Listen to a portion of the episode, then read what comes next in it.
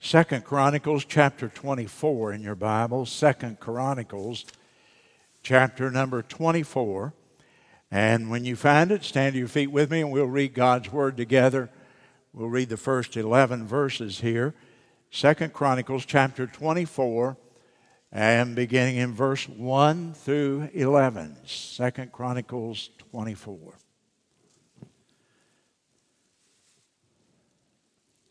Joash was seven years old when he began to reign, and he reigned 40 years in Jerusalem. His mother's name was Zibiah of Beersheba.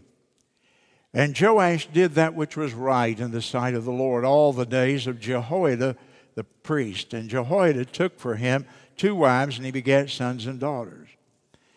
And it came to pass after this that Joash was minded to repair the house of the Lord. He gathered together the priests and the Levites, and he said to them, Go out into the cities of Judah and gather of all Israel money to repair the house of your God from year to year. And see that you hasten the matter. Howbeit, the Levites hastened it not.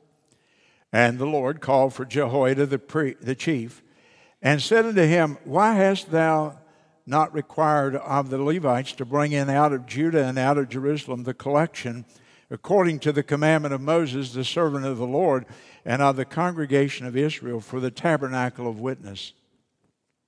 For the sons of Athaliah, that wicked woman, hath broken up the house of God and also all the dedicated things of the house of the Lord did they bestow upon Baalim, a false god, an idol. So at the king's commandment, they made a chest. They set it without at the gate of the house of the Lord. And they made a proclamation through Judah and Jerusalem to bring in to the Lord the collection that Moses, the servant of God, laid upon Israel in the wilderness. And all the princes and all the people rejoiced and brought in and cast into the chest until they had made an end. It came to pass that at what time the chest was brought unto the king's office by the hand of the Levites, when they saw that there was much money, the king's scribe and the high priest officer came, and they emptied the chest and took it and carried it to his place again. Thus they did day by day and gathered money in abundance. And thank you, and you may be seated. Let me give you the background story here of this chapter. There was a king called Ahaziah, and he was killed. He was murdered by a man named Jehu. It's another story in itself, so I'll just say the king was, was assassinated. But his mother was named Athaliah, and she led a coup against the royal household, which would be her own kin people her own grandchildren primarily. And she killed every one of them so that she would be able to take over and rule in the kingdom of Judah, in the nation of Judah. And this she did. She killed every one of the uh, royal line, the royal family. She killed every one of the seed of David, which had the right to the throne. Every one of them she ended up having them killed. They were murdered. And she ruled over Judah for six years. She was a wicked, wicked woman, cruel, ambitious politically. The end justified the means with her, and she didn't care even to the point that she was willing to kill her own flesh and blood. But there was one of the king's seed that escaped a little boy named Joash. And a very brave woman saw this little boy, knowing that he was an heir to the throne, a descendant of King David. She took the little boy and hid him and kept him for a while. Then she took him to the temple. Well, the temple had been abandoned. I guess it was a good place to hide the child right under the queen's nose because that no longer were they even worshiping God. The temple was closed down. The priesthood for all intents and purposes, been sort of abolished. And so little Joash and some people who loved him and cared about the seed of David inheriting the throne, they raised little Joash for the first six years of his life. And when he was seven years old, the priest, who was a very, uh, a very powerful man at that point in time, this priest, Jehoiada, actually led a resurgence against this queen, and they, they had her replaced. In fact, she was killed. And he led a group of powerful military people and so on. And little Joash was anointed the king when he was seven years old. Now, of course, a seven year old can't rule over a kingdom. Other people did that till he was of age, but ultimately he succeeded to the throne. And here he was, the rightful heir of King David's line, keeping the promise of God to King David that he would have one of his descendants on the throne. Under Athaliah, the wicked queen, in those six years, the nation had completely turned against God, away from God. She had had many of the priests killed, and those that survived were dispersed and no longer able to function. The temple had been forsaken and fallen into disrepair. I guess the only person in it was the group of people hiding away somewhere in those catacombs of the temple and raising this little boy. And so when Joash came to power, he did one thing that he's always been remembered for. He had this chest and he placed it at the beginning of the uh, at the door the entranceway of the temple and he had people drop money in it and come and he reopened the temple and he reinstated the priesthood and so now once again the worship of God was being carried out in the temple and in the nation of Israel. And interesting sidebar on Joash.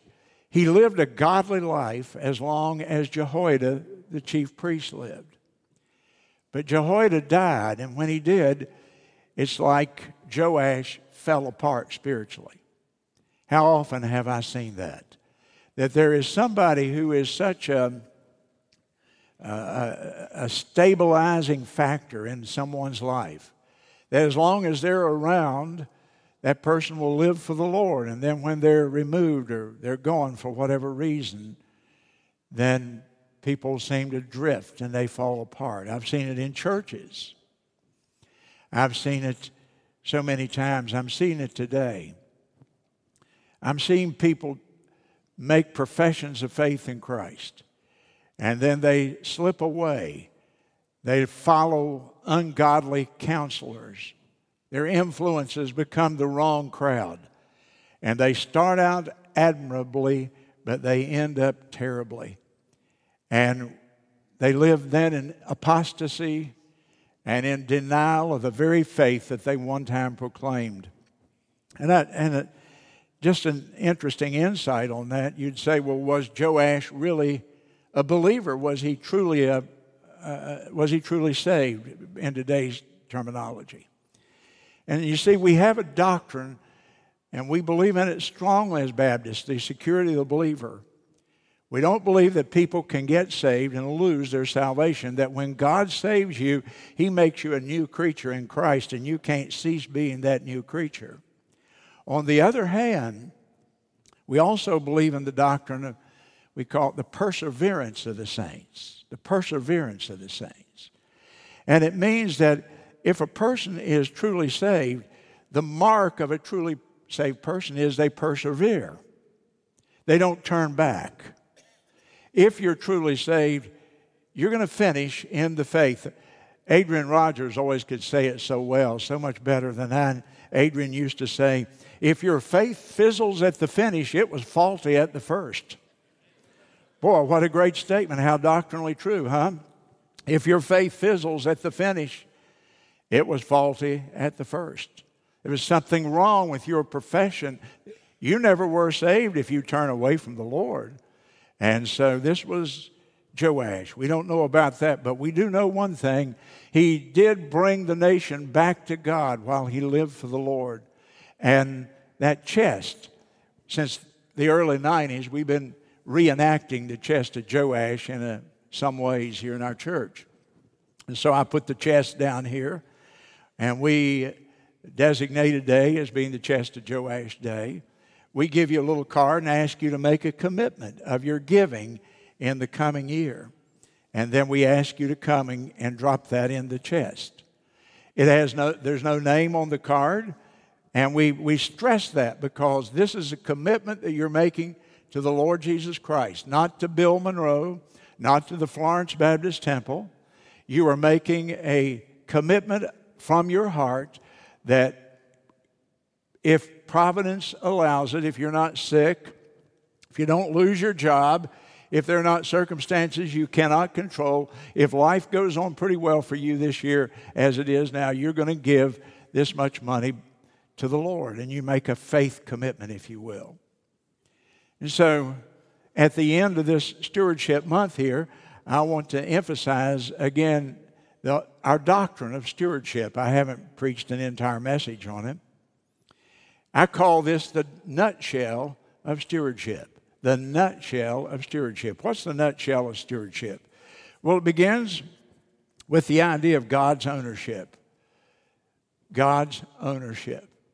I cannot stress this enough. This is such a powerful doctrine, and it applies every day to every one of us that God owns it all. God owns it all. And that concept of God's ownership is taught all the way through the Bible. In fact, Genesis 1 1 is where it starts. 1 1, Genesis 1 1. God created the heavens and the earth. So if God created the heavens and the earth, if you create something, does it not belong to you? If somebody writes a song, creates a song, they copyright it, we recognize it belongs to them, they earn royalties off of it. If an author writes a book, if he creates a work of, of literary value and it's published as a book and he copyrights the book, he owns that book because he created it. And through the Bible, you see this principle over and over. Psalm 24 and 1 The earth is the Lord's, and the fullness thereof, and all they that dwell therein. And in Psalm chapter 50 and verse number 12, the Bible says very simply, The world is mine. The world is mine. This is God speaking. He says, The world and everything in it belongs to Him. Colossians chapter 1, verse 13. All things were created by Him and for Him, both in heaven and earth, which means if you go to Mars, that belongs to God too, things in the heavens. If you go to the furthest star, that belongs to God. And the earth and everything that's in the earth, it all belongs to God. God's ownership is the basis of biblical stewardship. I mean, it's just logical, isn't it? Amen? That if God created it, doesn't He own it? Well, sure He does. And He created everything. You say, well, he didn't create my car. Well, no, he didn't, but he created every material that got, went into that car. So, indirectly or directly, Almighty God has created everything that you can see in this entire universe. And his ownership is the basis of his sovereignty. We, t- we sometimes speak of the sovereignty of God, and we mean by that sovereignty is the rule of God, that he has the right to rule, to reign as a king. He, is the, he has the right to command and he has the right to control everything, sovereignty. Well, you see, since God owns everything, he has the right to rule over it. So the sovereignty of God flows out of the ownership of God, his creative ability and all that that he created and all that he owns. There's a great Baptist leader of all 50, 100, 50, 75 years ago named J.M. Gambrell, known as a great scholar, great theologian. And I have a quote here from him, and it's such a powerful quote. Listen to it. In law and in reason, the wool on the sheep belongs to the owner of the sheep. If a man owned sheep and he sold them, he could not afterward enforce a claim on the wool they might grow. The right in the wool follows the right in the sheep.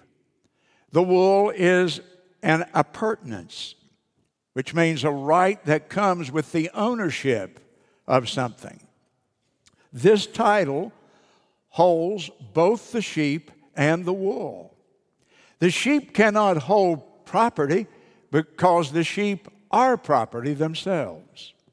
The wool is theirs only in the sense that their skins are theirs, and their heads and their feet by way of accommodation.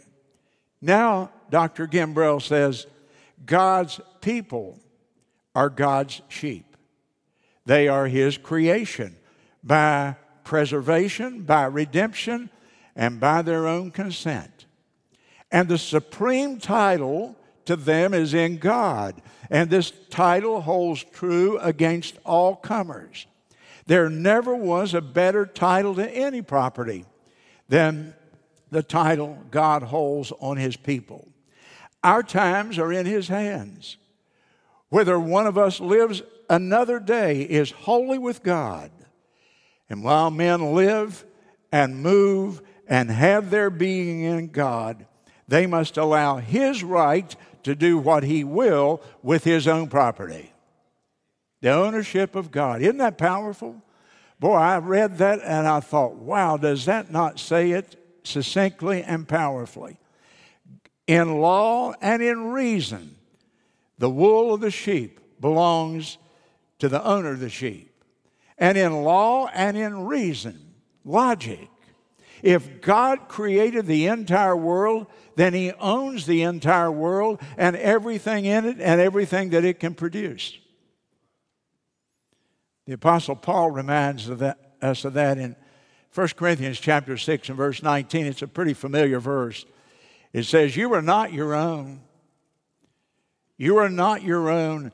You are bought with a price, with the precious blood of the Lord Jesus Christ. You don't belong to yourself, you don't own yourself. As a Christian, you were ransomed and you were redeemed, you were preserved, and you were saved by the blood of Jesus Christ for your soul. And you, from your body, your soul, and your spirit, you belong to the Lord Jesus Christ. Now, that then is essentially the motivation now for stewardship. You see, if God owns me and I'm his sheep, anything that I have or anything that I produce is like the wool that the sheep produces. And God has title to both me and he has title to what I can produce and what I have and what I own as a Christian. And but there's another motivation in our stewardship. And that is that because he shed his blood and bought us with his blood, that today we love him. And nobody ought to come and make a commitment to give a penny to the Lord's work here at this church next year because you have to, because you feel guilty, because you, you, you feel pressure to do so. You see, I give my money to the Lord because I love Jesus Christ. I appreciate the fact that He bought my soul through death at Calvary. I love him today because of what he endured for me, and I'm grateful and appreciative to him. I could never do enough to repay him. And so he asked me to give him a dime out of a dollar, and a 10 out of a hundred, and a hundred out of a thousand. He asked me to give him time every week because one day belongs to him. And he rested on that day, and he asked us to rest and He asked us to worship on that day. And so He asked my money, He asked of me my time, He asked of me my service. He's given me certain gifts and abilities, and He's given every single Christian a gift, and He's given every single Christian an ability, and, He gives us opportunities as well. And He wants us to serve Him, and He wants us to give back to Him to demonstrate our love and to support His work and His kingdom uh, expansion here on this earth. And so stewardship is a very logical, logical thing. It really flows out of the gospel that I will, I'm a saved person. And what can I do? I cannot do one thing to earn my salvation. I cannot do one thing to help God out with my eternal life. But I can show my love and appreciation to Him through my stewardship. And so, stewardship is such a powerful thing, and it flows out of the gospel. You see, we all heard that news, the gospel, that we were lost. All have sinned and come short of the glory of God. And that if, if that isn't bad news enough, there's more bad news. And the bad news is that because we've sinned, there's a penalty on our sin. That penalty must be paid. That penalty is death. And that wonderful good news then that Christ came and died for our sins and was raised from the dead. And that and then the promise that he's given to us of more good news. The good news that if we put our trust and our faith in the Lord Jesus Christ, he will in fact wash us from our sins. He will come into us and dwell in us in His Holy Spirit, and He will give us everlasting and eternal life. He promises that over and over and over throughout the scripture. Now, if He's done all of that for me, if the gospel has meant that much to me, then, ladies and gentlemen, today, don't you think that giving God a tithe and serving Him with my time and my gifts, don't you think that's a reasonable thing on His part that we would do? So, God's ownership, number one. And then, number two, there's man's stewardship. What is a steward? A steward is a manager. A steward is a manager.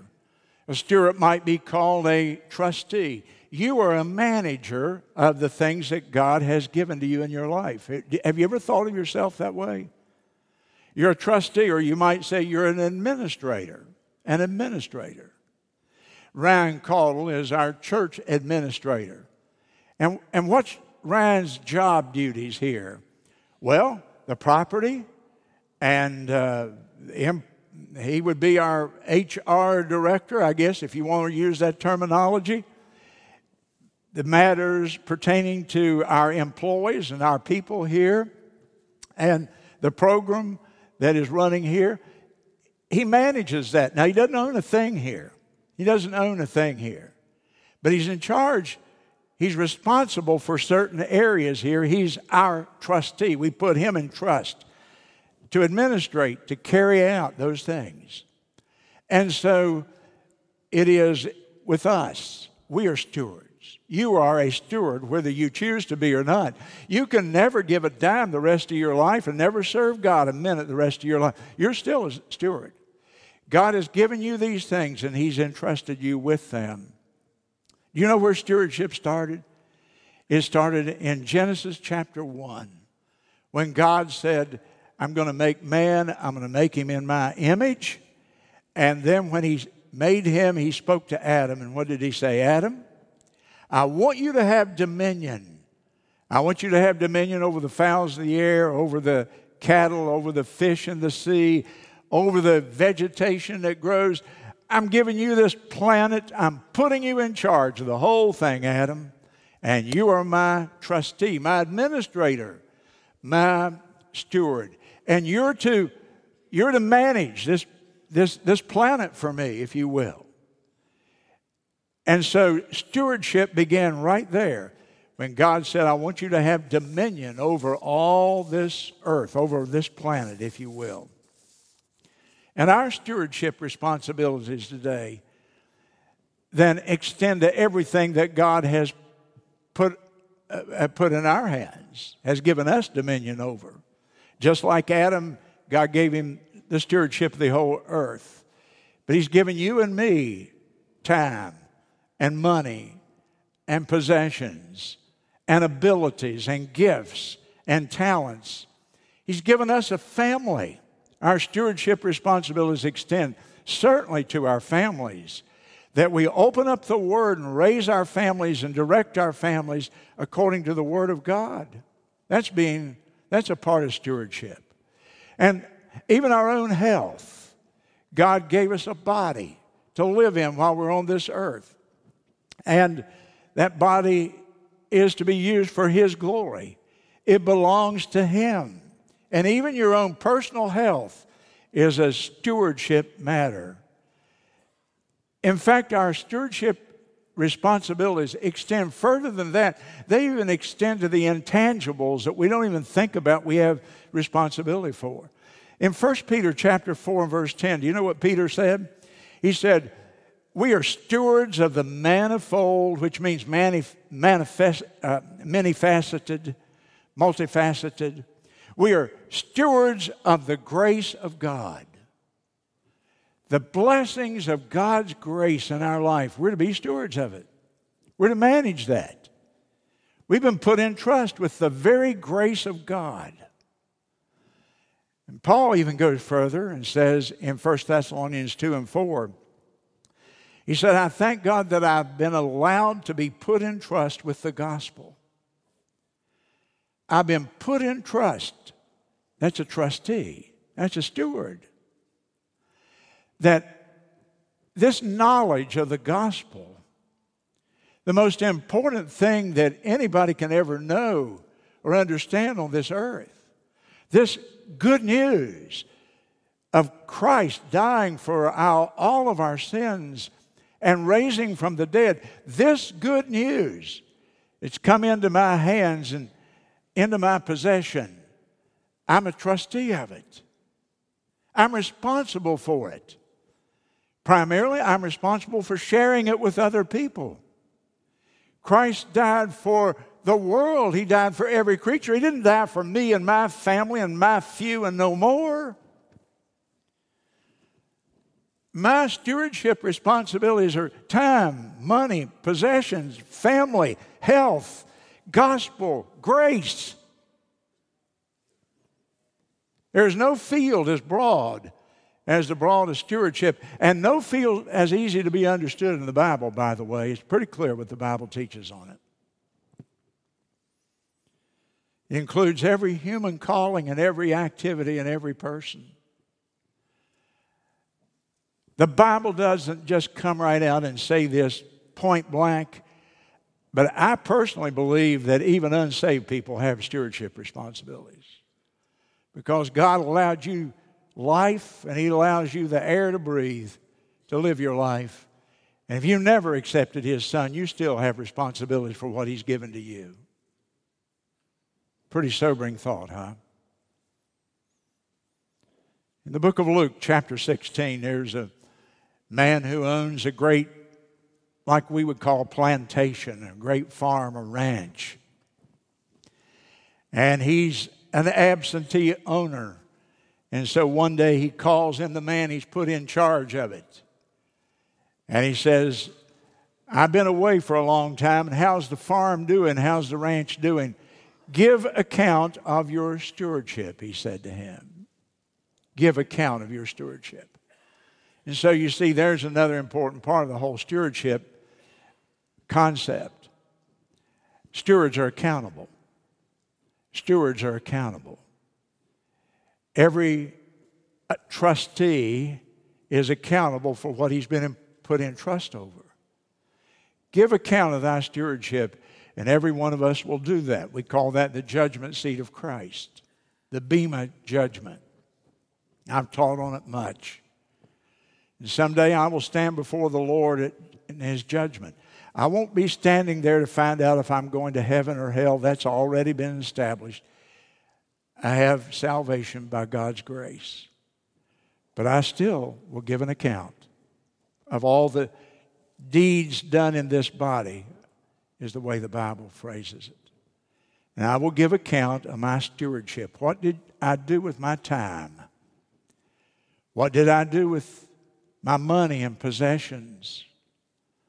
What did I do with my family responsibilities?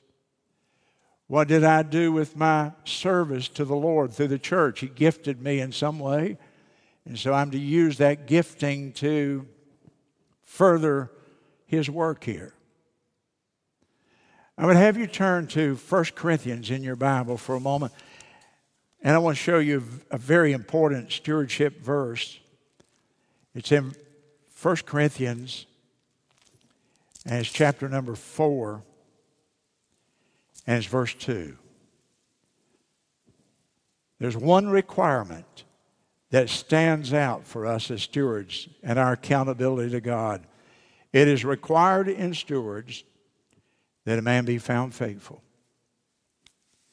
Now, he's not talking just about church attendance, that's included in the mix. We tend to say, well, somebody's faithful, and we mean they're faithful in their attendance at church. And of course, that verse, faithful, includes that idea. But that passage there, if you look up that word, the idea of being faithful there is being loyal. Being loyal to the Lord, to His Word, to the faith, to the church, and all the things that God has given us responsibility for. It, it has the idea of dependability. Dr. Jones used to say the greatest ability is dependability, kids, when he was speaking to his uh, students there. The greatest ability is dependability. Well, boy, it sure, that, that sounds right to me. Reliability, we might say. And I told you, uh, our society has got so many different problems. And right near the top of the list is this whole idea of today of of unfaithfulness and undependability, independability, and unreliability. I told you about being at the um, uh, being at the grocery store and, and, they couldn't hardly service the customers in there because the woman said, We hire people and they won't even show up for work. Well, see, that's a sign that people don't understand stewardship, stewardship responsibilities. Keith, before the service, was talking to me down here, and he, he was talking to me about how that a, a, local man here, a car dealer, can't even get the cars deal uh, uh, that, that he's ordered and already paid for. He can't get them delivered to him because there's not enough truckers to bring them to him. And so, in every area of our life, this whole idea of dependability, loyalty, faithfulness, reliability, it's just broken down because people now think of themselves as being autonomous rather than responsible to other people as well as to the Lord. I always enjoy preaching on stewardship. And here's why I enjoy preaching on stewardship. I've, i know preachers tell me, boy, I, just, I break out in a sweat when I have to preach on stewardship or money. And I can honestly say I look forward to preaching on it. And I, I think I've preached on every stewardship text in the Bible four times now. I don't know. But I enjoy it. And I'll tell you why I enjoy it. The value of stewardship is it calls us away from the spirit of our age. It calls us away from the spirit of our age. Stewardship is a call for you to evaluate your life as a Christian. What is important to me? What are my values? What am I loyal to? What will I be dependable and reliable about? How do I handle money?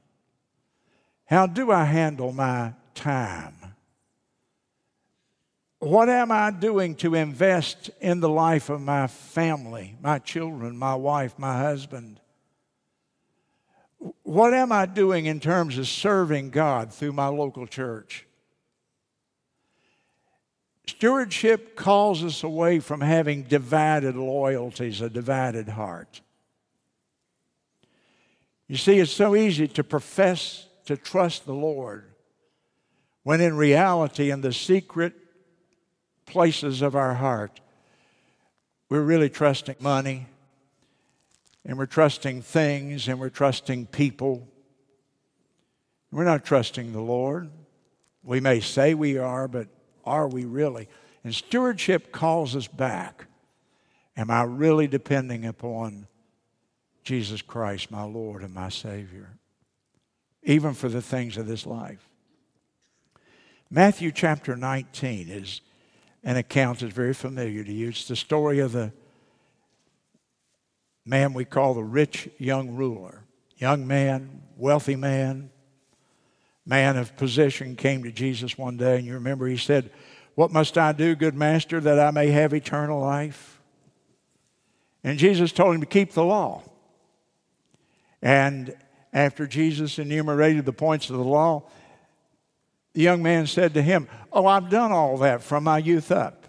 I keep the law, Lord. I've not broken the law at any point. Well, he really had. And Jesus put his finger on the very point.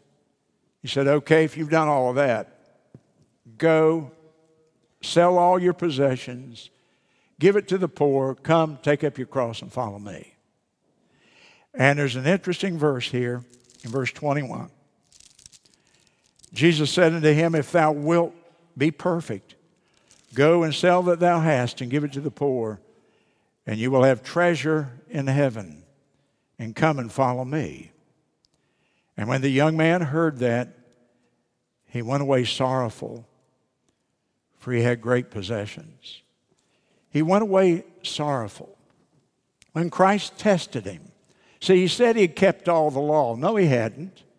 He broke the first point of the law that you're to love God above all else. He didn't. He loved possessions above all else.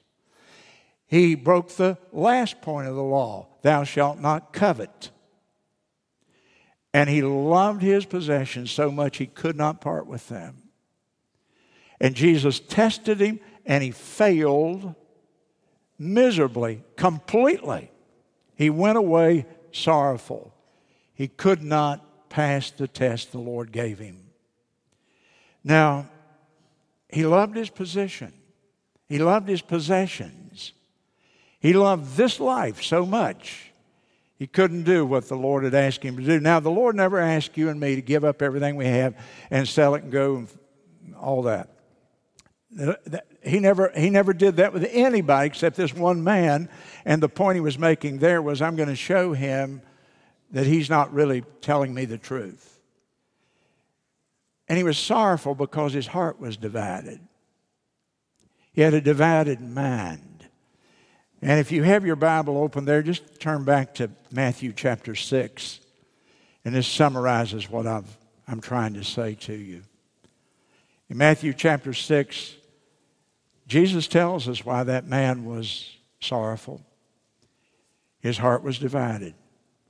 Matthew 6 and 24. No man can serve two masters. Either he will hate the one and love the other, or he will hold to one and despise the other, and you cannot serve God. You cannot serve God in mammon. What is mammon? It's material things, it's possessions, it's money things of this life. You cannot serve two masters.